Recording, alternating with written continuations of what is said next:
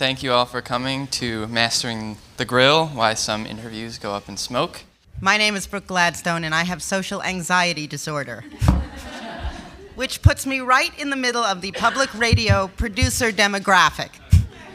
Because one thing I've noticed in, uh, I don't know, almost 30 years in journalism is that the least confident, most humble branch of the journalism community is the public, actually generally the radio branch, but especially public radio. And I was trying to think of why that is.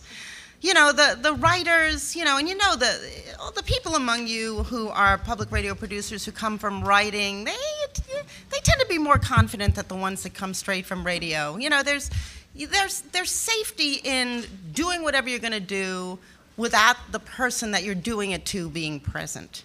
And I think that really helps. And when you're doing television, you've got uh, this uh, phalanx of equipment between you and the person, so you, you got a little safety. Uh, in in radio, it's it's kind of mano a mano. It's you and the machine and the mic, and you're face to face. It's you know it, it's different. It's it's just a different experience. The same thing that makes radio so I was afraid I was popping. The same thing that makes radio so intimate is what makes it so hard to ask questions. That wasn't grammatical, but maybe you get the point. So I wanted to talk about why it's hard and how you can make it easier. I'm going to start with a, just a, a really quick anecdote. Um, when I started out in journalism, I had no skills. I trained as an actor, but although I was fine on stage, I mean, I was actually not very versatile, but pretty good. But I was terrible in auditions because I would get the shakes and uh, I would look like I was having a petit mal epileptic seizure. So I, I, wouldn't get any parts. If I was just given the parts, then I would do okay. Uh, and it was only later that I discovered beta blockers. Whenever I speak publicly, I'm on it now. In any case, so but but the thing is, is that I realized that I didn't like to be judged by people auditioning me, but I was okay when I was playing a part. And this is a lesson that you can kind of apply, even when you're being really, really honest and genuine with your interviewee, which is, you know, essentially there are three principles. You need what that person has. It's not about you, and you're the listener surrogate. I mean, it's, it's pretty simple. So, uh, so anyway, so those are the three things. And uh, those are the three things that inform everything else that I'm going to say.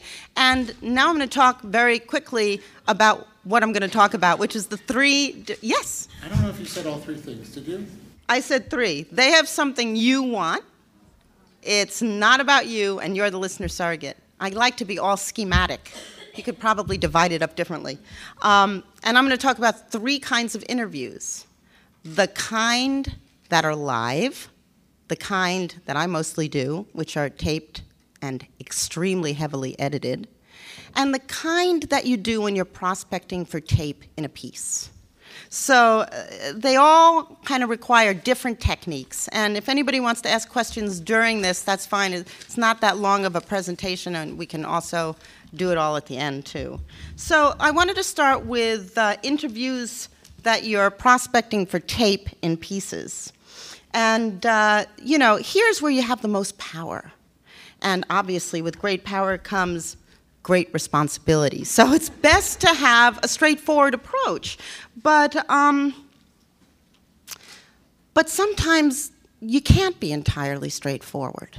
Because, and I did an interview with Seymour Hersh, who described how he got uh, the My Lai story and involved flattering, you know, joking it up all friendly with a general that he didn't feel particularly friendly towards, flattering the hell out of a lawyer that he didn't have much enthusiasm for, barking at one soldier who seemed to need that in order to respond to him, and being really, really nice and sweet to some other soldiers to get what he needed. Now, I'm not saying that he was being entirely insincere in all of these cases. I'm just saying his sincerity here was irrelevant. He sold it. And uh, when we talk about, and I'm starting, instead of at the beginning, I'm sort of starting in the middle, and then I'll back up to the beginning, I guess. Uh, when we talk about the issue of deception, you know, you never lie. You never misrepresent yourself in an interview. I mean, they already know who you are. You don't have to tell them if you have an agenda. You don't have to reveal that you feel hostility towards this person if you do. Uh, in fact, you can agree with, with sincerity with something that they hold to be true, and you can, there's this rule or this principle, this tactic, actually, I think you'd call it, and, and it goes something like this. I think Cokie Roberts named it, but everybody uses it. It's called I'll show you mine if you show me yours, and then I'll cut mine out. and that's what and, uh, you know, that works pretty well. And I think it's fair. They know the mic is on, and you know the mic is on. And, and I will enjoy having a, a discussion of ethics about this, uh, you, know, af- you know, as soon as I'm done getting through this other stuff. Uh, when you're prospecting for pieces, order is really important the order in which you talk to your people. If you think there's somebody in your pre interviews uh, who will be kind of the fulcrum or the armature of the piece, and other people will be responding to that person, then talk to them first. Because this gives you a great leap forward in creating my favorite piece tool, which is the butt cut. You know, my favorite thing is to go from butt cut to butt cut to butt cut to butt cut so that they're all responding to each other. And the way you do that is you have a guy and he says something, and then you have the guy you know who's going to disagree, and you completely repeat word for word what that other guy said and let that guy respond to it, and then you just push them together. It's great for pacing. It's, uh, it creates a, a, a sense of, of uh, dynamism, a, a kind of argument that you can't get if you if you then come in and say, "But so and so disagreed." You know, there's nothing that kills this piece more than, "But so and so feels differently," in my opinion. Uh, I hate that. I, I think it slows everything down. And if the tape doesn't say he disagrees, then then you're not using the right tape. But that's about putting together a piece, and this is about interviewing. So I thought. I would play you my favorite butt cut uh, in, in recent years. Uh, it was in a piece about uh, whether or not uh, objectivity is still worthwhile. And uh, I spoke to Len Downie, who was then the editor of the Washington Post, and uh, and anyway, then I uh, followed it with Michael Kinsley, who uh, had a different view unlike the rest of our staff, I had the last word as to whether or not the paper was being fair in its reporting on these issues. And I didn't want to take a position even in my own mind on them. I wanted to maintain a completely open mind. And so, despite all the information that flows through your desk and all you know about uh, the political environment of Washington, D.C., you are able to not make up your mind? Yes, actually, it comes fairly easily to me. I guess it's the nature of my personality to see all sides of most issues. In fact, I'm rather surprised at people that are so definite about things. Did he say he can bend forks with his mind? You know, some people can do remarkable things. Michael Kinsley. I mean, Len Downie, I admire, but I'm not sure that I would admire him as much if I thought that he was really able to uh, go blank in his mind as easily as he claims to. It's a really, really uh, simple thing. Um, but in order to do it fairly, you have to really pretty much go word for word, because otherwise they're responding to something that somebody didn't say, and subtle differences can screw things up. You need to be fair. Uh huh.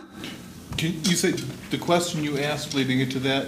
Do you re-record that and re-script that, or is that the actual question? Oh no, that's if there's a question dropped in um, to a person, then then it's a real question.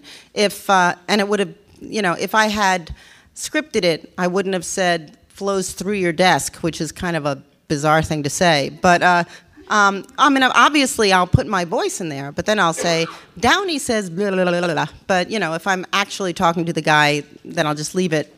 And, uh, and that's something else that comes up here and everywhere else. You know, you don't have to pay as much attention to your question when you're prospecting for tape in a piece, but sometimes it can come in really handy. So don't just assume that you're not going to be asking the question in your own piece because it, you've cut out a real opportunity for yourself if you do that. Um, another thing when you're uh, when you're doing an interview is uh, that's taped is is you can ask the same question over and over and over again, and then combine the answers into the best answer. Uh, anybody here from National Public Radio uh, is probably having a heart attack right now. But it's, but I mean, I, you know, I used to have this, I used to do this a lot. I mean, I remember a trillion years ago when I edited All Things Considered, uh, Linda Wertheimer would get upset if I reordered questions. But that's not the way it happened. It's true. It's so much better than the way it happened. And, uh, and, you know, we've always been quite transparent about the editing, but obviously the editing itself, if it's done well, is invisible. So you have another ethical di dilemma, which you can only resolve by bending over backwards to be fair and uh, make sure that you don't try and win the argument with the edit and that you don't ever take anything out of context. It's easier said than done, but it's amazing given how stunningly much we reinvent the interviews that we do on the program. We've never gotten a single complaint, even from people who were really pissed off by the interview as it was con being conducted. Uh, sometimes uh, myself or my co-host can get a little hot under the collar, and uh, you know that, a lot of that stuff gets cut out too. Um, sometimes you don't when you're so, so you have this opportunity to ask a question over and over and over again, sometimes because you just want a better answer, sometimes because you want to show your listener surrogate that you haven't been brushed off. Um, it's really important in any interview, obviously, to be prepared. Not so much when you're prospecting for tape, but when you're doing an interview uh, to be taped and edited or an interview that's live it really doesn't help if you're not well enough prepared. I have a short piece of tape of me and an interview that I wanted to kill. In the end, we only ran it for about two minutes uh, with John Stossel, in which I was unprepared. While they tend to believe in what they say, they're also subconsciously aware. These are scientists who think that global warming is caused by man. They're not going to get interviewed by Good Morning America if they don't find a problem. And I routinely found scientists finding big problems, big worries from dioxin to pesticide residues when good scientists said, you know, it's not that risky. So you don't believe that there is an international scientific consensus that global warming poses a danger? Well, anything can pose a danger. Uh, the question is, how big a danger? Is it the crisis that I keep hearing about? And the scientists that I talk to say, we don't know that that's true. The scientists that you talk to say that you don't know if that's true, but the vast majority of scientists that have been convened on these international panels who have won Nobel Prizes believe that it is true, that global warming poses a serious danger and requires some action. Uh, the vast majority have agreed with that. I do not believe that is the case. You don't believe that is the case. The consensus seems to be clear. Why don't you believe it? Because scientists tell me that the people writing the alarmist reports do not reflect the majority of scientists who really understand it, that the way you characterize it is not the way I've heard good scientists characterize it, and that the idea and the tone of voice you use is very telling. It's saying, Yes, there's a crisis. How can you refute that? You're such a jerk. I'm sorry if my tone conveyed that. So According anyway, to the scientists that so you've spoken the to, there is no immediate danger posed by global warming that requires. Was action. that correct? I thought it was so obvious that there was a scientific consensus that when he said there wasn't, I didn't have any facts. And as a matter of fact, you know, the tone of voice, there was you heard about three or four iterations on this. There were about 10. You don't believe this? Wait a minute. Are you saying you don't believe? You know, it's just, blah. So I said, we've got to kill this. And Kat, my senior producer, who's British, goes, oh no, I think it's wonderful. You know, so we ran it. Now, um, I, uh, you know, I have uh, an example of an interview that I'm very proud of that I, I, I was very well prepared for, but I won't play it because it's be like wanking. Go ahead. Just a quick question on that tape. So is your lesson then that, that, you, that you take from that that you should have had an answer ready for when he says, no, that there is no scientific consensus? If I'm going to talk to somebody who I know holds an opinion like that, I didn't know he held it quite that strong, that, you know, that I knew that he didn't believe that man was the principal cause for global warming. I knew he believed that. What I didn't think that he would refute was that there was a scientific consensus that disagreed with him. He simply said, My numbers are different from yours. I mean, we see this a lot lately.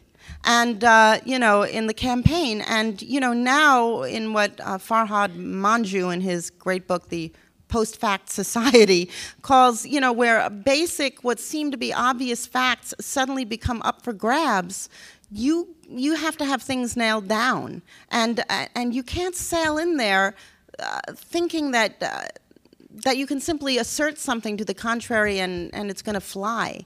You know, th- that ran on the show because, you know, they loved the tension of it. And then I asked him uh, after this, you know, why do you, with, if you know so many scientists who agree with you, then why is your chief spokesman Michael Crichton? And he said, because he's famous. So that was great and, you know, made him sound like a jerk. And I guess in that instance, uh, you know, but I didn't, you know, we didn't edit it that way. You know, that was, you know, in fact, it made me more sound more like a jerk. But, uh, but anyway, it's, it's not, it seems so obvious, prepare. But in this society, you, you really better have your facts nailed down. If you're going into an interview knowing that you are going to be presenting an opposing position. In fact, you should have your nails your uh, facts down even when you're supporting the person because you're still going to have to ask challenging questions, and you can't just pull fake challenges out of thin air. They need to be real. I mean, otherwise, it's just sort of, oh yes, you're so right. Oh yes, and I so agree with you, and that's bad radio, I think. So. Um, so when you run up into a guest, uh, you know, I'm just going to mention one thing that, you know, one of the producers on the show said, be sure to mention this. And I thought it's so obvious I don't need to. But then she said uh, that for a long time she was working for a program where she was doing preps. And after like three weeks, uh, the host came up to her and said, this is so not me. The host came up to her and said, you're giving me yes or no questions. So don't don't ask questions that that can be answered in one word because it really sounds bad on the radio. And you know, you can a lot of times if you have to, you can say, "Do you think this?" and if so, blah blah blah. You know, but it, I think that sounds kind of formal, but you just you really want to avoid the one word answer because once you've got it, you're sort of stuck with it uh, unless that you can ask the follow-on and then cut the yes or the no to the follow-on question, which you sometimes can, but it, it can create a problem.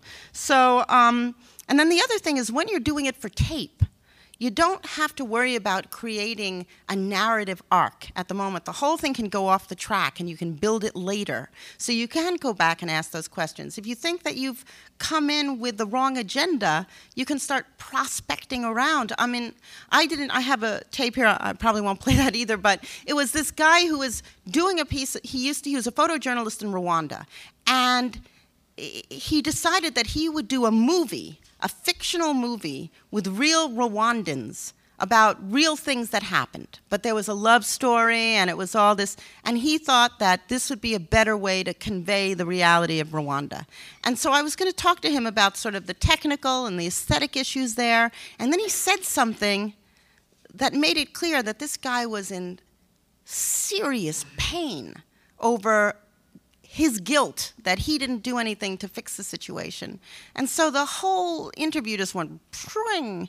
And I said, uh, Do you think that with this film you can forgive yourself? I mean, that was not a question in the prep, obviously. And the answer was just, you know, it was just heartrending.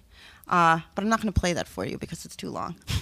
and so, so I mean, the thing is, is you can't just go in and stick to your prep. But it's really good to have a prep, and it's really good to have it in the order. I don't believe in winging it. I like a piece of paper in front of me. Then I feel free to depart from it whenever I want. And then the other thing that, um, and then the other thing that uh, for tape, actually, I've sort of wandered off here, but I wanted to play a piece of tape about when you're prospecting tape in pieces. Uh, you really just want to go for I mean, sometimes you just have to be lucky. Sometimes you just have to hope for the best. Bob Garfield, my co-host, was doing a piece. His premise was very Garfieldian that the British don't have any good celebrities. and uh, he was in London, and he hoped for the best. And if you play tape eight, you can see that things really happen for Garfield the way they don't for me. Excuse me. I'm Bob Garfield from National Public Radio in Washington. Can I ask you a question? Who are your big celebrities? It's got to be David Beckham's wife, yeah. Posh Spice. Big celebrities in England. Nasser Hussain, the English cricket captain. He's, uh, he's, he's one of my favourites. I don't know, Tom Cruise. Uh, Tom Cruise, American. Yeah, Christina Ricci, Michelle Pfeiffer. American, American. Yeah, worldwide, I think most of the big actors and actresses are American. David Beckham, I suppose, and his wife. Posh. That's the best you can come up with. Yeah, I'm afraid so. Isn't that a pitiful state of affairs? Sad, sad. You talk about, well, you know, Bob. Bob is an agenda reporter in a way that that few are. Uh, a couple of other things about uh, taped interviews um, that you get to edit. Uh, you know, ob- everybody's probably heard this before, but you know, if you run up against the wall, you you ask a personal question. How did you get in this job? How did you feel when that happened? And that sometimes uh, will ease things. Sometimes you circle back around to the hard question that you didn't get the answer to. Uh, one of the best techniques is to finish the interview, turn off everything, and then just say, you know, about that question, let me explain. I just, you know, I really feel blah, blah, blah. And, you know, and, and I, my sense is that you were doing, and then they'll say, well, you see, and then they start talking, and then if you say, do you mind if I record that? And like, I would say three quarters of the time they're okay if you turn back on the tape recorder, and then you, and then you get it. And, uh, and sometimes it's, uh, it really takes turning off the tape recorder. I mean, I don't know, you know, what kind of mics people are using nowadays in the field. I remember when I was reporting from Moscow, um, uh, I liked using a Beyer. And I just thought it was the most forgiving mic. You know, you could seem to be able to do everything with it. And uh, but when I was getting my equipment together, and uh, Michael Sullivan, who is my friend, who is a producer, suggested I get a Beyer. And I said, "What's it look like?" And he says, "It's like a big black dick in your face." and, and and the thing is, is that it's kind of off-putting, you know. So you know, you put it on the side and you put it down, and the the worst thing you can do is just jab them with it. So you know, and you know, with any mic that you have, and I know there are directional issues, and some mics are really, really precise any way that you can keep it sort of out of their line of sight is, is just going to help you if you're sitting with them. And in a studio, uh, you know, if you obviously you want to look at them, you want to have uh, not so much between you, although that's really hard in studios, I find. Um, there's also uh, again, when I say that the questions really matter, you have to convey a lot of essential information in the questions. So sometimes, even when the answer really sucks, you have to say, but it was in uh, 1997 when you did such and such, and you know, and you, you have to string that stuff out as naturally you can. You, you just have to do it. And, uh, and, there's, uh, and there's just no way around it. In terms of the live interviews, this is really tough. There are three things, maybe, that you need to get. Three questions that you really want answered. It really depends on whether it's biographical or whether you're asking a challenging question. But here is where we run up into a problem that's pretty severe in the country and really serious in public radio. And that is the conflict between civility and listener surrogacy, by which I mean if you bear down and ask follow ups and demand an answer to your question, you will seem rude. Some people don't like that. You can be nice and, and be friendly, but you owe it to the people for whom you're asking the question not to give up. I mean, a great deal has been said about Tim Russert, and I'm sure he was a great guy. Uh, but I don't think he always used his superpowers for good. He was uh, he was a he was a gotcha guy, and often he'd ask the tough question and and allow himself be, to be brushed off and not come back for the follow up, which is probably why everybody loved him so much because they all looked like they were undergoing a really tough interview, and he looked tough, but he was able to get away with, they were all able to get away frequently, not always, but frequently with saying nothing. I mean, it's just not America's way to get tough, which is why uh, this little interview, uh, number six, got so much press. And I, I, don't even think I have to identify. So, it. explain to us why you think Governor Palin is ready to be commander in chief. Governor Palin has the good fortune of being on the ticket with John McCain, who there is no question is the most experienced and shown proven judgment on the international stage. He understands foreign affairs. He has a familiarity. Well, we know all that about John McCain, Tucker. Are, I asked you about her though, because we all know the role of the VP, mm-hmm. as John McCain has defined it, is to be able to step into the job of the presidency on day one if something should happen to the president. So I'm asking you about her well, foreign policy experience. Yeah, Campbell, certainly there are a number of people that are supporting Barack Obama's candidacy and feel like he's experienced enough to take on the Oval Office. Our feeling is but, but you're not Palin answering my question. Just as just much experience as Barack Obama. Okay, but but you set a different standard. That was the candidate of our opponent. Uh, uh so does she? Pardon me, Kim? Can, can, you said it. What, what I'm saying is that you set a different standard by arguing how important it was with John McCain. Mm-hmm. And, and no one's arguing with you that he has much more experience than Barack Obama. So I'm just trying to get someone uh, from the campaign to explain to me what foreign policy experience she has or what qualifications she has that would uh, allow her to be ready to be commander in chief if something should happen to, to Senator McCain. Well, That's Kim, let me be question, clear. I, I don't it? think there should be any problem explaining her experience. She has executive state level experience. She's been in public office reforming Washington. She's been in executive office longer and more in a more effective sense than Barack Obama's been in the United States Senate. She's been the commander so, so, of the National Guard of the Alaska okay, but, National okay, Guard Tucker, that's been deployed overseas. That's foreign policy experience. All right, all right. just give me Tucker. Sorry, just tough, if I can interrupt for one second, Commander, because uh-huh. I've heard you guys say this a lot. Can you just tell me yeah. one decision that she made as commander in chief of the Alaska National Guard? Just one. Okay, so. Uh, Wait, what did he say? Uh, she said, surely you can't belittle her executive experience. Why do you belittle everything? No, she, he said, anytime that there are people sent from there, she's she's involved. And, and Tucker and uh, Campbell Brown said, uh, no, that's the head of the National Guard that does that. It isn't the uh, governor. And he goes, how can you belittle everything that I, you know, that she does? And that's that's now that interview that was Campbell Brown and CNN. Was everybody familiar with that? I guess I just assumed. Um, you know that made the McCain campaign so mad that McCain canceled the interview that he was going to do with the famously uh, uh, dangerously aggressive Larry King.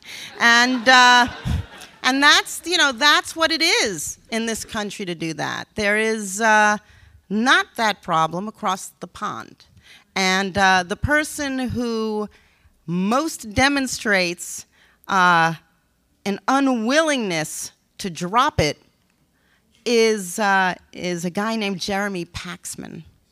And, uh, and I just have, I want to conclude my yakking part of this with this extraordinary demonstration of doggedness, which in the end yielded nothing, I want to say. But if he was functioning as the listener surrogate or whether he was doing it for his own jollies, I don't know. He was asking uh, Michael Howard, uh, you know, um, whether or not he had threatened uh, somebody with, uh, well, you know, it, it, the circumstances aren't really important. Uh, it, it's, it's this demonstration here that you would never hear in America, and this is number seven. I was entitled to express my views. I was entitled to be consulted. Did you threaten to overrule I, I was not entitled to instruct Derek Lewis, and I did not instruct him. And Did the you truth threaten of, to overrule the, the truth of the matter is that Mr. Marriott was not suspended. Did you I did threaten not to overrule him? I did not overrule Derek Did you threaten to overrule him? I took advice on what I could or could not Did do. you threaten and to I overrule him, Mr. Howard? scrupulously in accordance with that advice. I did not overrule Derek Did you Lewis. threaten to overrule Mr. him? Marriott was not suspended. Did you threaten to overrule him? I have accounted for my decision to dismiss Derek Lewis. Did you threaten in to overrule him? Detail before the House of Commons. I note you're not answering the question whether you threatened Well, to overrule him. The, the important aspect of this, which it's very clear to bear in mind, I'm sorry, I'm going to be is this. frightfully rude, but Yes, you but can- I, I'm sorry. It's You- a you quite straight you can yes or the no. question and I would- I would straight give yes you- no I would give answer. you an Did you threaten to overrule him? I discussed this matter with Derek Lewis. I gave him the benefit of my opinion. I gave him the benefit of my opinion in strong language. But I did not instruct him because I was not uh, entitled to instruct him. I was entitled to express my opinion, and that is what I did. With respect, that is not answering the question of whether you threatened to overrule him. It's dealing with the relevant point, which is what I was entitled to do and what I was not entitled to do. And I have dealt with this in detail before the House of Commons and before the Select Committee. With respect, you haven't answered the question whether you threatened to overrule him.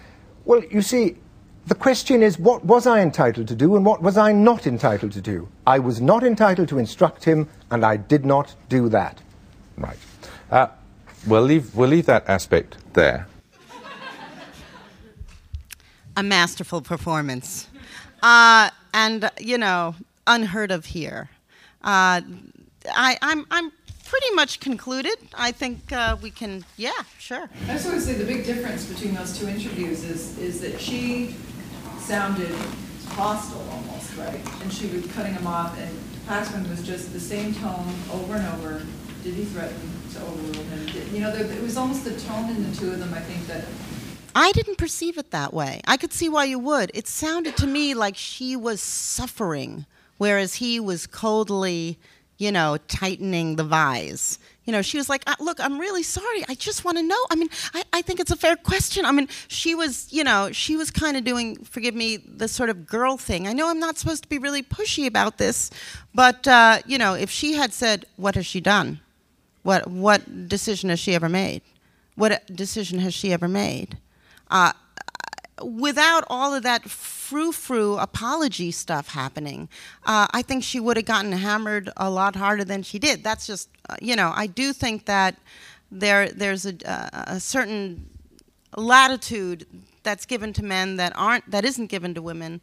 Um, I think that's fairly obvious, but I, I can defend that. But in any case, the thing is, is that what I saw here was somebody who did not want to be run over and was in real time. And that's the problem with live interviews. You have a certain amount of time, you want to get something out there, and you have to interrupt, or these professional talkers will spin through their time. And then at some point, these cable news people have to get embarrassed that there's nothing valuable on their air. So then you dig in and you try in your two minute or your three minute interview, and maybe you fail, but at least you're being the viewer surrogate. At least I feel that way.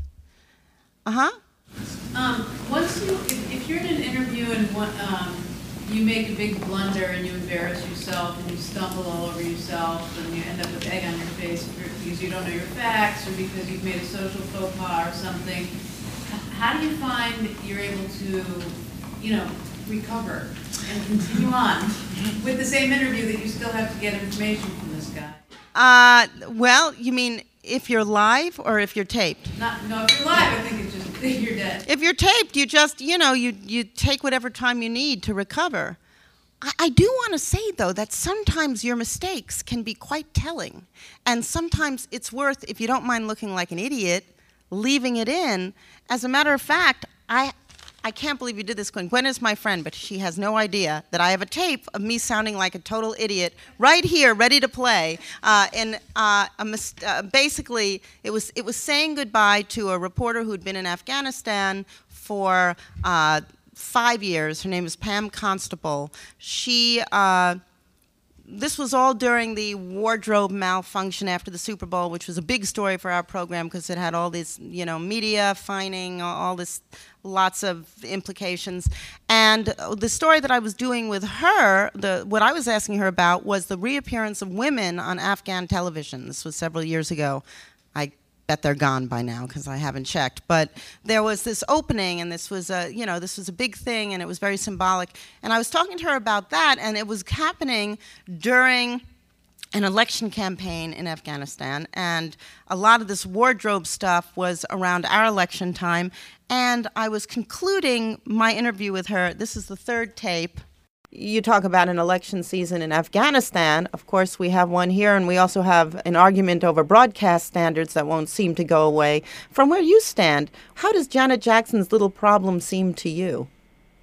You know, I'm sorry, Brooke, but I have no idea what you're talking about. It's been uh, dominating the headlines here during the halftime show at the Super Bowl. Uh, Justin Timberlake reached over and. Who is Justin Timberlake? I'm in the mountains of Central Asia. Who is Justin? Who are these people? I really envy you. So, so the thing is, is that that was the stupidest question in the world to put to Pam Constable. Clearly, um, I.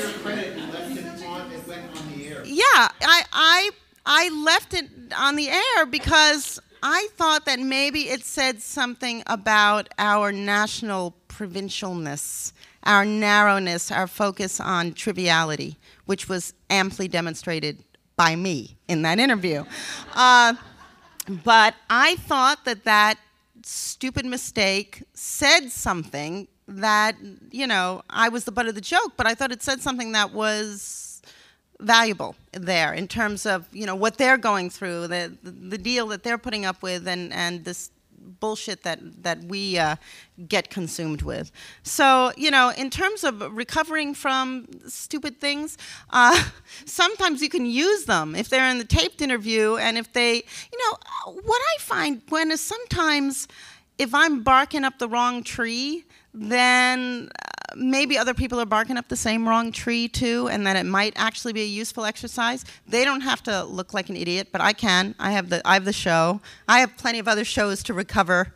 Um, you know, a lot of times it's just a factual error. You know, in my interview with uh, with Hersh, uh, you know, his whole thing about My Lai the first four questions I asked him, which I got from articles and Wikipedia, and he'd never done a full length discussion of how he'd gotten me lies, so it was in, in places where he'd been quoted, and I asked him like four things, and he goes, That's wrong. That's wrong. No, that's not right. And it was about like six minutes in when I finally got something right.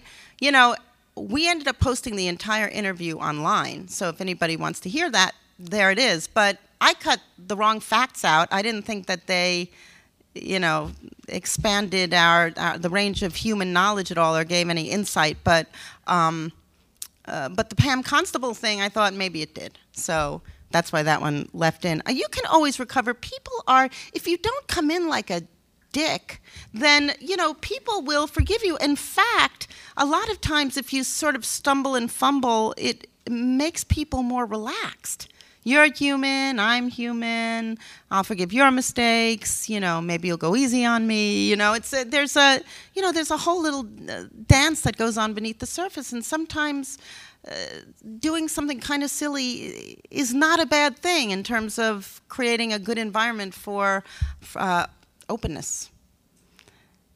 Yeah. I have a question that's kind of more like form over content, but in terms of advice to leave your, your question in? I mean, if it's a produced piece where you want to have your question put to the, to the uh, person you're interviewing. Um, a lot of my work is increasingly done at my desk, so it's a phone connection that I'm recorded on as well as my interviewee. And I just wonder what you or other people in the room think about having, like if my question is phone, phone tape quality and so is their answer. I don't care. I think that's fine. I mean, to be honest with you, um, you know, obviously phone tape is kind of crappy. If you can not have it, that's that's better. But you know, you want to distinguish your voice uh, within the interview. Uh, you know, your actual real-time question with your tracks that you write later. In fact, uh, since I do so much of my work in the studio, sometimes the uh, engineer will make my question voice tinnier. They'll actually slightly distort it so that nobody thinks that I'm doing what you know some you suggested I might be doing, which was uh, you know cutting in a, a taped question. So uh, you know to be in their same space you know, it's a little weird, uh, but not very. I mean, all you can say is in a phone conversation, we, although it's weird, if you're in a phone conversation, why can't you tape sync yourself and have them be in the phoner? I don't understand what the, what the issue is. How come you would be in a, on a phone voice? Uh, because that's how the system at my desk rolls in. I mean, that's actually a good idea. I so, I mean, you can do your own tape sync and uh, and have your voice in, in, in good fidelity and, and not even deal with then you don't have to say because it I would if you have a really good question I would just say use it under all circumstances if you have to but I don't think you have a problem if you've got a microphone and a tape recorder you don't have a problem mm-hmm I'd like to take this back briefly to when we were talking about the difference in interview style between here in the United States largely and I don't know, maybe I've just been totally spoiled from having lived abroad for 12 of the last 14 years, uh, and in particular listening to the BBC.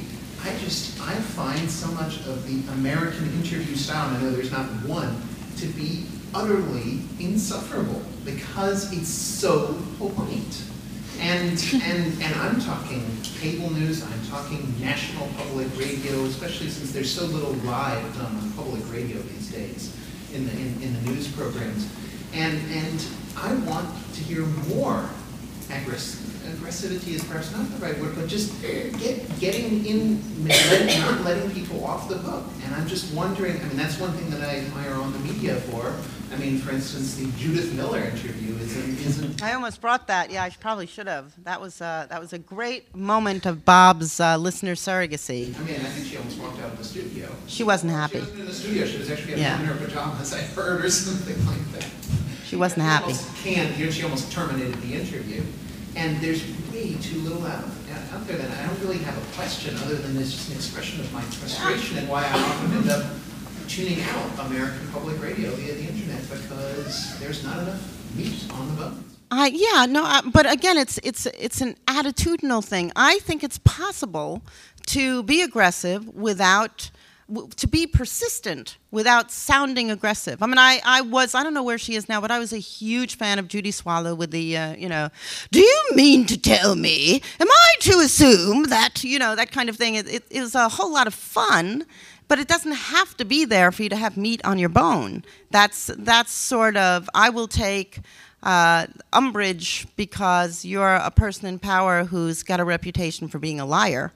Uh, fair enough, but it, it doesn't necessarily, you know, it's satisfying. I'm not saying that that's always the right way to take, because sometimes I also find myself yelling at the radio in, in Europe, the BBC saying, let them finish, you know, you don't have to put yourself. It's, you know, it's, it's, it's always a balancing act. Uh, I do think that uh, American television news is frequently, you know, more kabuki than interview, uh, especially in election time. That, you know, people are going through, everybody knows what everybody's going to say. I don't know why anybody watches. Um, you know, it's, uh, nobody is, is being held to account. And it's, uh, it's, I have some theories as to why. And, and I, I, you know, I can't predict what the future will be, but I don't think it's going to be it's going to stay exactly like this. I think we're still in a slightly post 9 11 paralytic moment, and it's also so bipartisan, and only partisans appear on each of the cable news channels and so on. Mm-hmm. How would you evaluate Katie Couric's interview with Sarah Palin in terms of being civil but being dogged, not letting it go, and, and yet not interrupting her I thought I thought Katie Couric did uh, did really well. I thought she did better than John Gibson. Um, Charlie Gibson. I, uh, I, you know, that um, Bush doctrine thing was a gotcha. You know, she asked him to define it when the same when he raised the same question with, uh, you know, with Obama and uh, and Hillary, in in an earlier interview, he said the Bush doctrine, which is uh, you know, the use of preemption in the event of what is perceived to be an, an imminent threat. You know, he defined it. Here he didn't. You know, it was like cheating. You know, it, it shouldn't be about that. Uh, you know, I felt that Katie Couric, for the most part, asked substantive questions that she couldn't couldn't answer. I thought attitudinally she was a good example of how you can do that kind of thing, but. Uh, you know, it wasn't hard to play stump the candidate there. The candidate wasn't very good with a slicker with a slicker character. You know, uh, sterner measures might needed to have been taken. mm-hmm. Can you say more about what you do to prepare um, for an interview in advance, and working also that you're at a show and working with your team to help you with that? Yeah, no, it's it's really uh, fantastic to have two heads on every interview instead of one. Uh, you know, the producer and I will both go through uh, everything we can find online, or sometimes the producer will just send me a, a heap of documents, and then uh, about an hour in advance of the interview, I'll have read those, and then I'll go and edit the questions, maybe reorder them, maybe ask them, I mean, add a few, maybe subtract some, ask, you know, they did the pre interview when they're lucky enough to get one. Uh, we could talk about how to make a good prep here. It always helps me when somebody says he, what it is the producer is wanting me to elicit. You know, if I have a question like, and then what happened? And I don't know what it is that uh, the uh, interviewee is supposed to say, and frequently the interviewee may not know either. It's a lot easier um, if I've read, and many times this has happened because I do read the material, that I'll know the story that's behind that question, so I can say, you know, in 1965 when you were at the ball game or something, and then they'll go, oh, oh, that, okay, that's what you mean. So it's it's that something that simple. So then what we do is we we create an arc. You know, there's the there's the material, that's the basic material at the top. Sometimes that we let them answer those questions. More often, they answer them, kind of relaxes them, but that stuff gets cut off and it gets put in the intro. I can say it faster, clearer, and, and get to the good stuff sooner. But we start with the factual stuff. Then we start getting into context, attitude, reasons, you know, approach, the, the, the really interesting nut part, and, uh, and then we, uh, and then we ask a big broad question usually, you know, and so what does this mean to the, you know, state of the universe?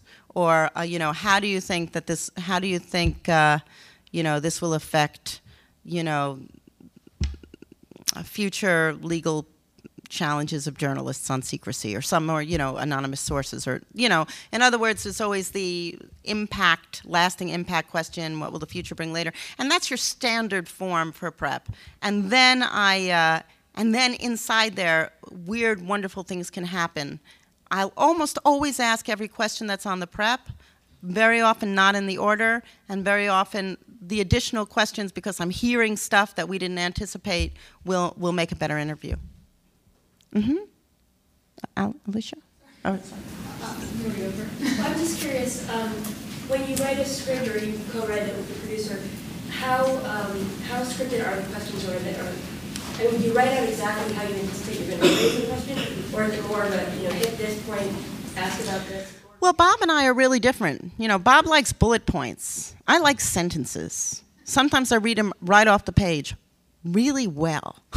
sometimes I just look at them and then I'll say them in a different way. But you know, I kind of like I you know, the fact is is that I don't want to think about my words because it distracts from what I'm hearing. And you know, Bob is different because Bob likes to craft and because we're edited, he can take like five minutes crafting the perfect question right there in the studio.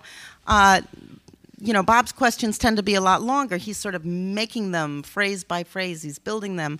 I, you know, I you know, I, I like to build something pretty in the prep that maybe I'll, I'll use or maybe I won't, but then I don't have to worry about how I'm going to ask that question. Uh, I, basically, I want to take my mind off of that stuff as much as I can. That's what works for me.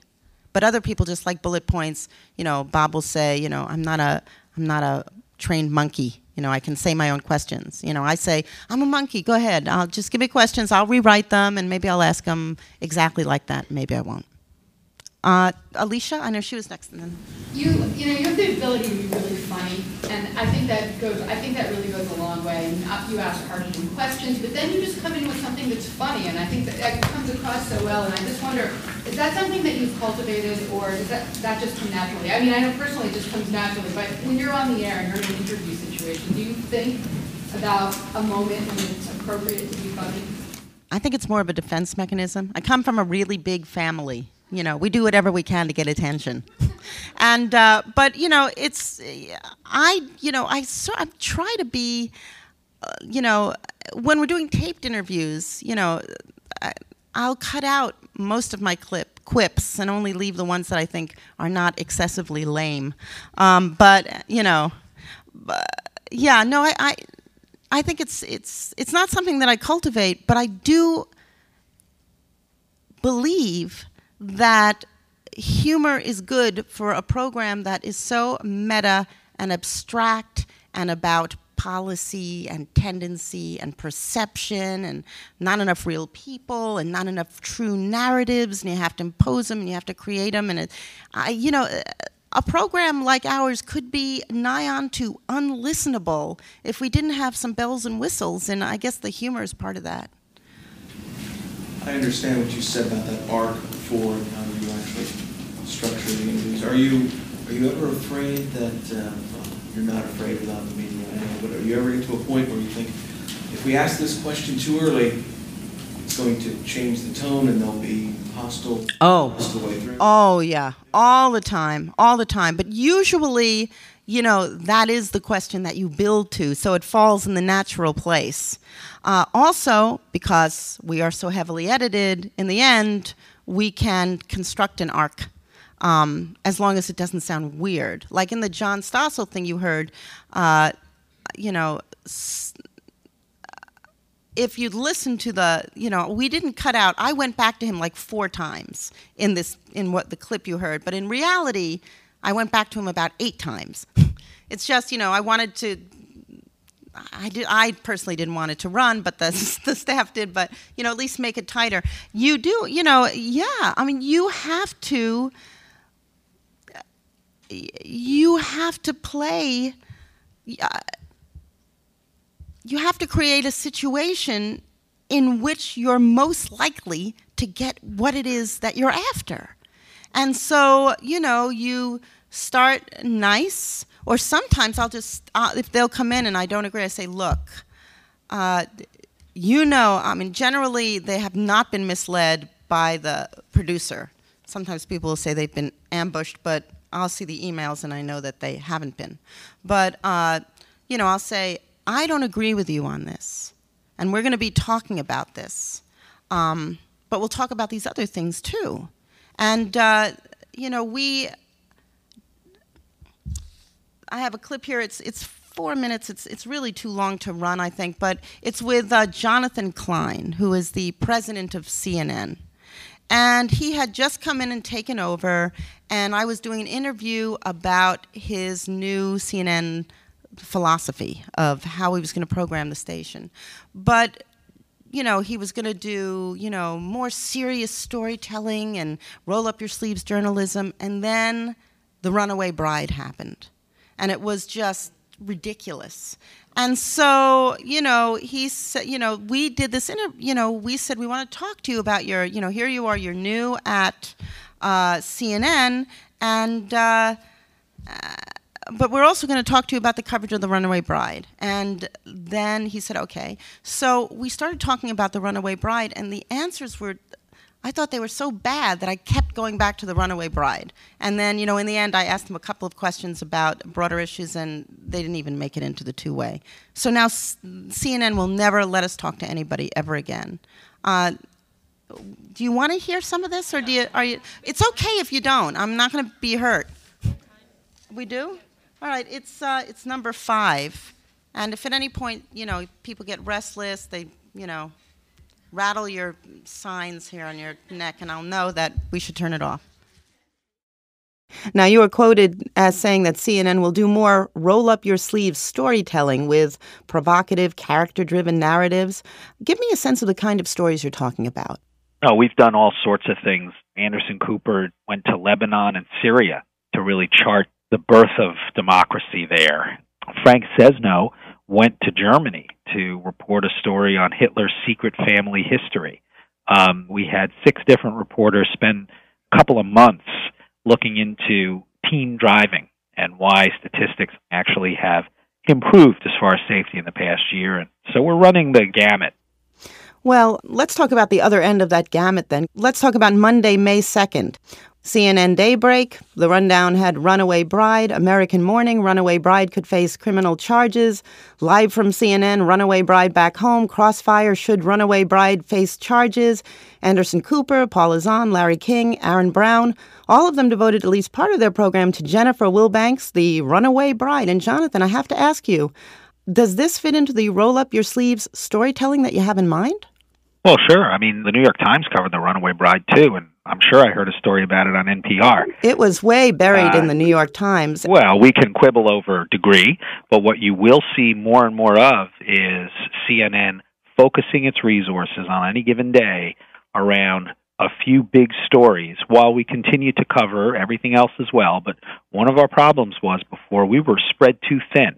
We would do a little bit about a lot of things, but none of it was very satisfying. It was all very headliney and surfacey. So instead, we're going to, on a regular basis, choose a story that we think is important or interesting. Uh, we were the first to throw all of our resources against the Schiavo story, and we really put that story on the national agenda. And then we rolled up our sleeves and went down to Pinellas Park, and we went out to Tallahassee and got exclusive interviews with Jeb Bush. We can quibble about the importance of the Schiavo case. I don't want to, but I don't think it's a quibble to talk about the degree of coverage and the fact that there was some coverage of the runaway bride in the New York Times uh, in a discrete story or two is quite different from what CNN did. A few years ago, we spoke to one of your predecessors, Walter Isaacson. He said some things in 2001 very similar to what you're saying now more news and reporting, less shouting and soap operas. In fact, Bob read him a list almost identical to the one I just read you with the words Chandra Levy substituting for ah. Runaway Bride. And Right. is the lesson here that cable news simply operates at a level of inertia and entropy that no one can change, that you throw blanket coverage at a story that really doesn't merit it? No, if you were listening to me, Brooke, you would have heard me say that on some days, that story that we decide to focus on will be the runaway bride. On other days, the story will be the spread of democracy in Lebanon. We looked around, we didn't see any other network anchor in Lebanon. And then we went to Syria, and we didn't find any network anchor there either. Now, you could criticize us for covering that story too heavily as well. But are you saying that CNN's coverage of the runaway bride was an appropriate amount of coverage? Oh, for sure. It was a fascinating story that had left a lot of questions unanswered. What drove her to this? Is this a crime? Jonathan, people Uh, it disappear every day. It didn't become Yeah. a story in the eyes of viewers until this seemed to take center stage on all the cable networks. Yeah, I understand what you're saying. I, I'm a big believer that there's nothing innate about the medium that says it must take one road or another. It doesn't have to be high road or low road. And so sometimes it's going to be Lebanon and Syria and Baghdad, and sometimes it's going to be the 30th anniversary of the fall of Saigon. Sometimes it's going to be the runaway bride.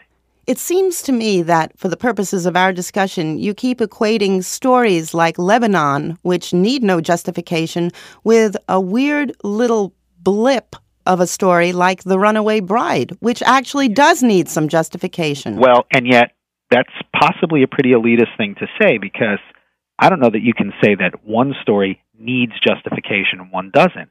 Who are you to argue with the people who flock to watch one story and not the other?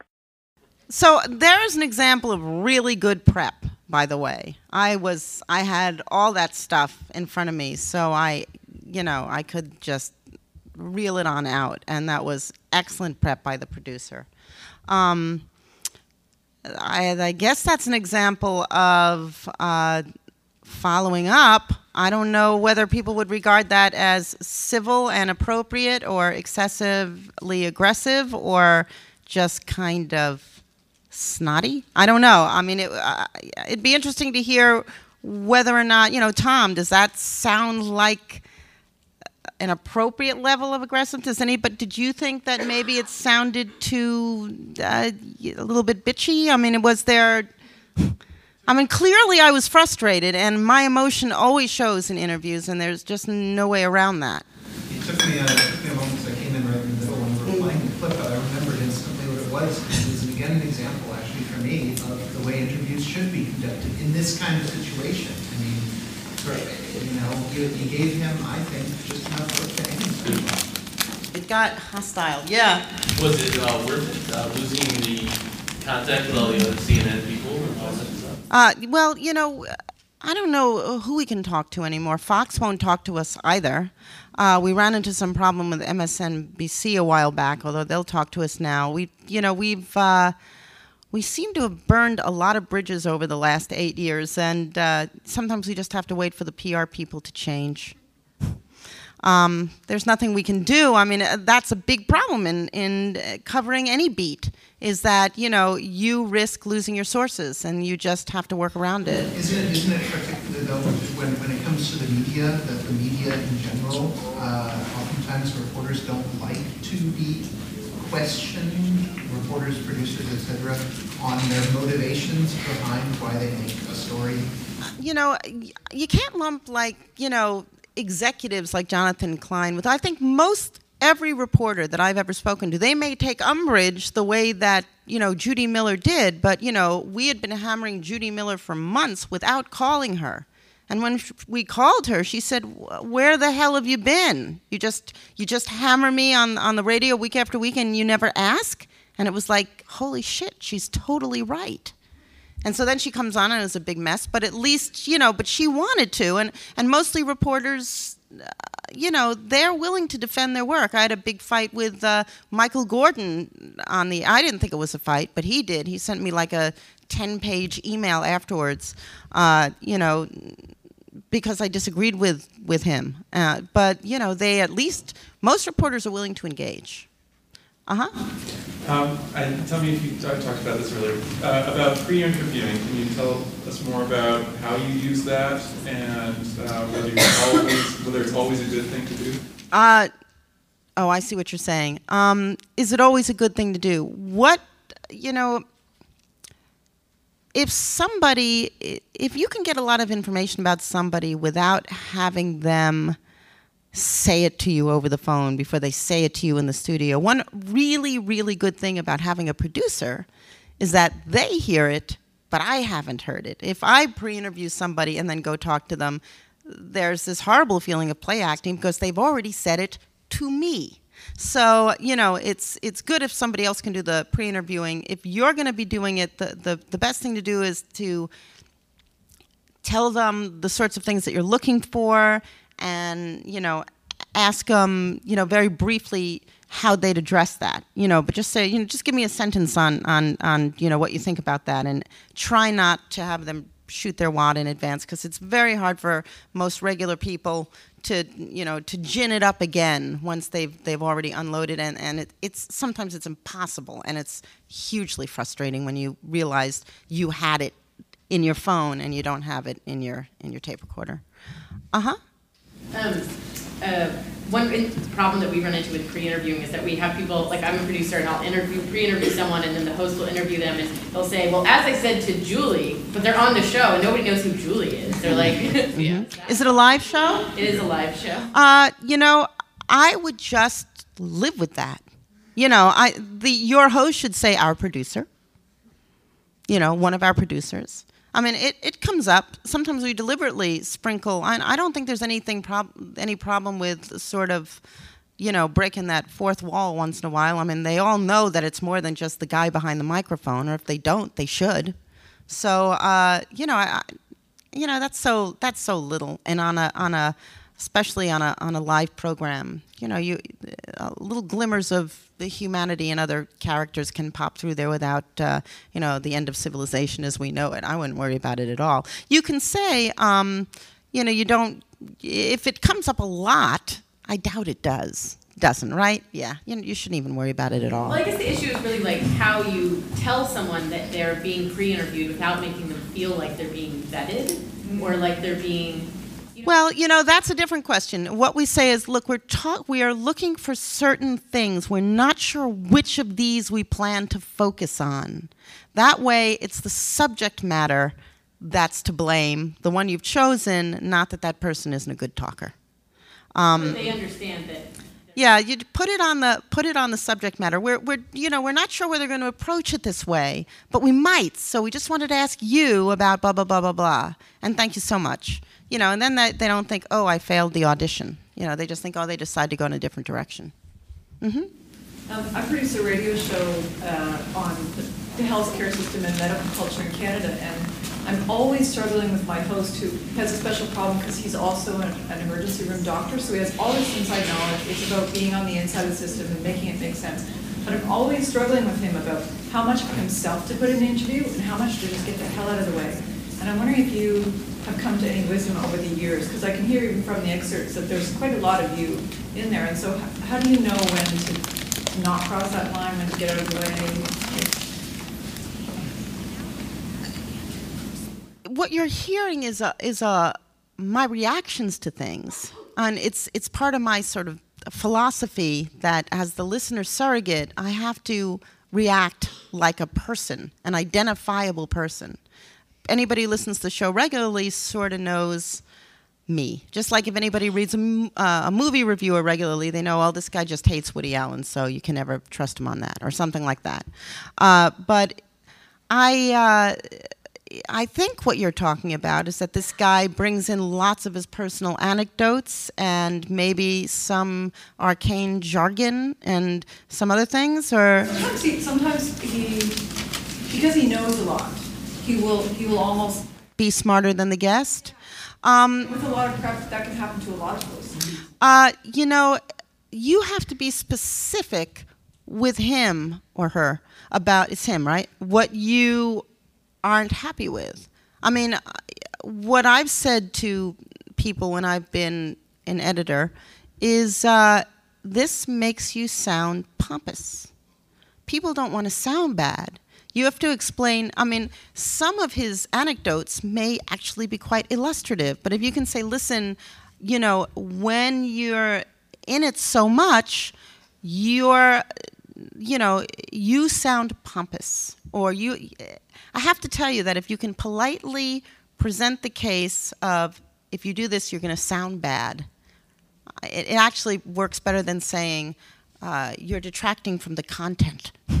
because I mean, there's anybody who's behind a microphone, even even uh, people with social dysfunction, uh, or maybe especially, uh, don't they don't want to sound bad.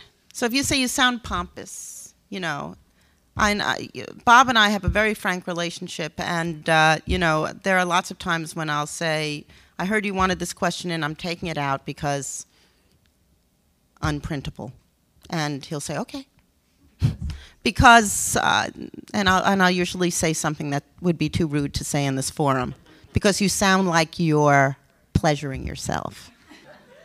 Bob is a great person to work with because he he really understands, uh, you know, that a little bit is good.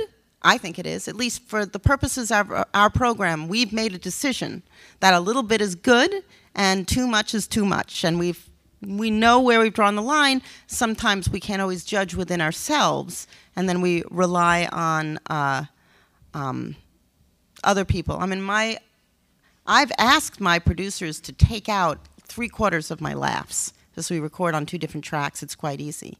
And, uh, you know, there's always an argument for me if they leave a laugh in because I, you know, I'm doing it to make the, the person I'm interviewing feel comfortable, but that doesn't mean I want all that stuff in there. So, I mean, that's subtle, but it really does make a difference to the ear. Uh huh. I'm wondering about voice warm-up. I find that my interview voice changes pretty wildly from, the quality of it changes uh, from day to day, and even during the course of the day. I lose lower register quite a bit and stuff, and so, you know, I've taken- some, some voice lessons. Do you do warm-ups? Well, you know, but you're not doing an all day interview, right? So as long as you're consistent within the interview itself, then there's the intro. Sometimes it's hard to miss the intro if you record that later. Are you live or taped? So, um, yeah, no, I get, if I get upset, my voice gets higher pitched, I get more nasal. Uh, when I'm feeling on top of things, I raise my soft palate and I have a much more mellifluous voice. Uh, it also apparently happens, uh, I remember when my kids were little, if I, you know, called them from upstairs going, Sophie, Maxine, they'd go, we're not coming down if you're using the radio voice, you know, so. so, um, you know, I, I have found that, uh, you know, sometimes I just can't stand the sound of my voice because I get sloppy and it gets nasal and closed and I sound like Edith Bunker and there's not there's nothing I can do to roll off that nasality. It's just stuck there. Um, you know what? It's if your interviews are internally consistent, you're a person. You know, you're not a machine. I, I just I don't, sometimes in my interviews, I'll, I'll, just hear myself squeak. Do you really think that? You know, and, it, and it's just, you know, it's good to be a person. You know, oftentimes, especially public radio, you know, in horror at the kind of loud personality soaked nastiness that happens in the rest of talk radio, thinks that the best way to get around it is to be so homogenized to the point where you're just unrecognizable as an individual. you are undermining the intimacy of the medium that we all care about and talk about and know so much about if you stamp out these little, you know, variations over the course of an interview. You know, it's if you want to give the illusion that everything's happening at the same time, and yet you, you know, we record throughout the week. Sometimes I sound, you know, on Tuesday I sound one way, on Thursday I sound another way. I mean, I, I, think people are much more listening to what you're saying than you know whether or not your voice is dropped a register. I mean, almost all of the intro recording I do is at like four o'clock Thursday morning, which is why I'm a little punchy now. But the thing is, is that it's uh, you know my register. I've already, I've smoked like ten cigarettes, and my register is is really down in you know in the low range. I was trying to think of who has a really really low female voice. But anyway, way down from the interviews. And sometimes I have to go back in and read them in a higher pitch. Uh, and then I just do. But I wouldn't worry about it. Thanks. You're welcome. Uh huh. Um, do you ever disagree with editing decisions that the producers make, and how do you deal with that as a host, sort of? Well, you see, in, on my program, I'm also the editor. Yeah. But I, uh, you know, a lot of times, you know, I'll ask them. You know, I'll always ask them why, and lots of times they'll convince me that that needs to go in. Um, so it's not like I uh, dig in my heels. I'm pretty flexible because I really get afraid. Uh, it's unusual to have uh, somebody uh, that has that much power over a product. Um, so you know, I get challenged a lot, and and you know, it's it never gets ugly, and uh, and but I spent so many years as an editor before I was a reporter, and certainly before I was a host, that um, I think that I can step back a little. I have to tell you that there was one time a few years ago when I was doing a piece and I was totally backed into a corner and I knew that the people who, who were much younger than me and hadn't been doing it so long weren't going to be able to work this out because it was fake seamless. You know, all the transitions were seamless, but everything was in the wrong order. And I knew that I was, it was like every time I tried to move it, it was like the chairs on the Titanic thing. And I didn't know what to do, so I called up a really good editor, said, I'll pay you a hundred bucks if you fix my piece. She's sitting right there, Deb George, and uh, she uh, she just bailed me out. I mean, I couldn't I couldn't get myself out of that corner. So you know, sometimes you you just do that. But uh, you know, for the most part, you know, what you hear is a is a joint product. Most of our interviews take about 30 minutes uh, to do. Uh, the producer will cut them down to eight or nine minutes, 10 minutes, 11 minutes and then together we'll cut them down to about six. So they've already made massive decisions They've done that over two or three hours, and we sit down for the final hour and a half and carve out around those places. So, um, you know, it's it, they do the heavy lifting. Uh huh. Sorry. Hi.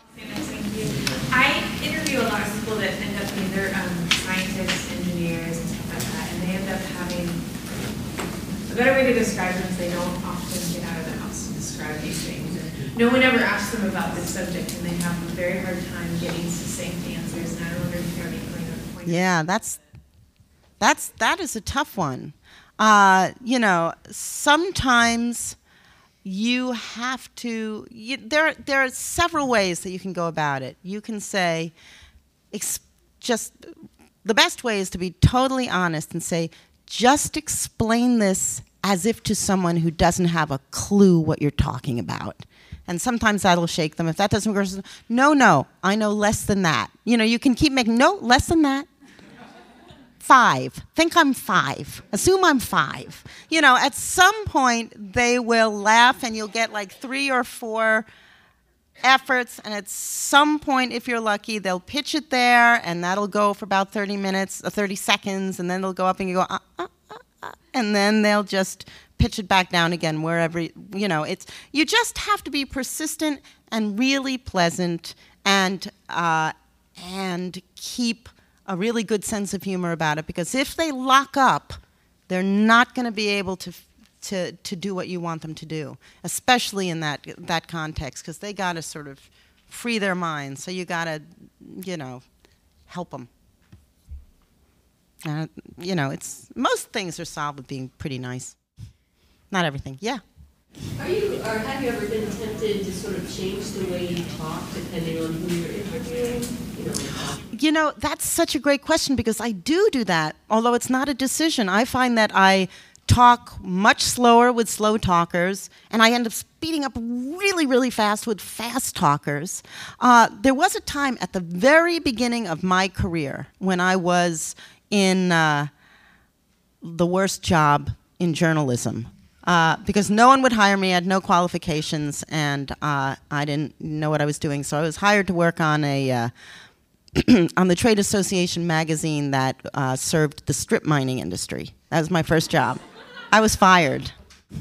I was fired from my first journalism job. But one thing I found is that, you know, I, I was really nervous, really nervous talking to people on the phone, interviewing anybody. And these were all people from mining country like rural Pennsylvania and Ohio.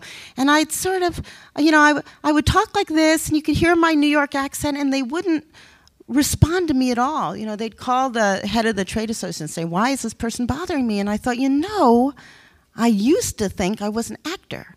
So then I consciously pitched my voice down. I work for this organization, and I just pretended to be like Lois Lane. And, uh, and they'd stay on the phone and they would tell me what I needed.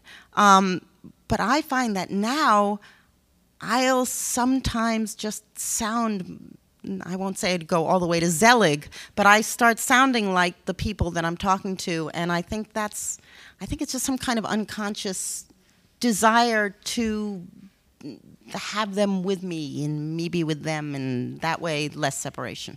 But it's not on purpose. Uh huh. When you were saying before that you cut, um, you rearrange questions and answers, Mm-hmm. is that is that you rearrange question answer question answer or? Oh no no no no! Uh, well, yes and no actually. Uh, we don't we don't uh, put different questions to different answers in, in the sense that make it seem like they're answering a question that we didn't ask.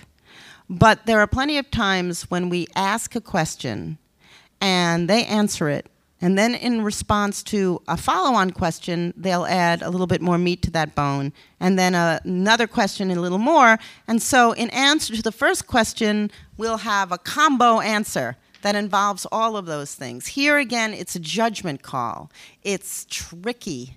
It's dangerous, and I can't believe we've gotten away with it so long, but it's only because we are so excruciatingly aware.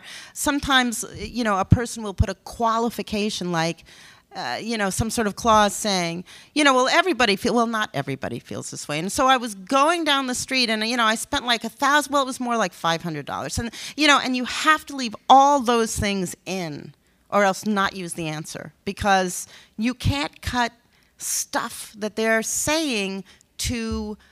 Uh, modify their statements, even though they've messed it up or you leave in part of it and you leave in that one qualification. So, you know, there's all of these judgment calls, thousands of them, which you can make on a weekly show. The reason why ATC doesn't let you play the kind of havoc with their interviews that I play with mine is they don't have time to do it. You know, uh, they don't have the editor weighing in on every single edit. You know, it's, it's just, you know, our show takes a ridiculously long time to produce for a one hour radio show that's mostly two ways. Uh, so, in answer to your question, that's why I said yes and no, because there will be answers from other questions attached to the first question. But I don't ever intentionally have somebody answering a question that wasn't asked. Okay, so uh, do you want to get out early? Because I think. Uh, It's not early. Oh, it's time. Oh, well, that's great then. Thank you so much.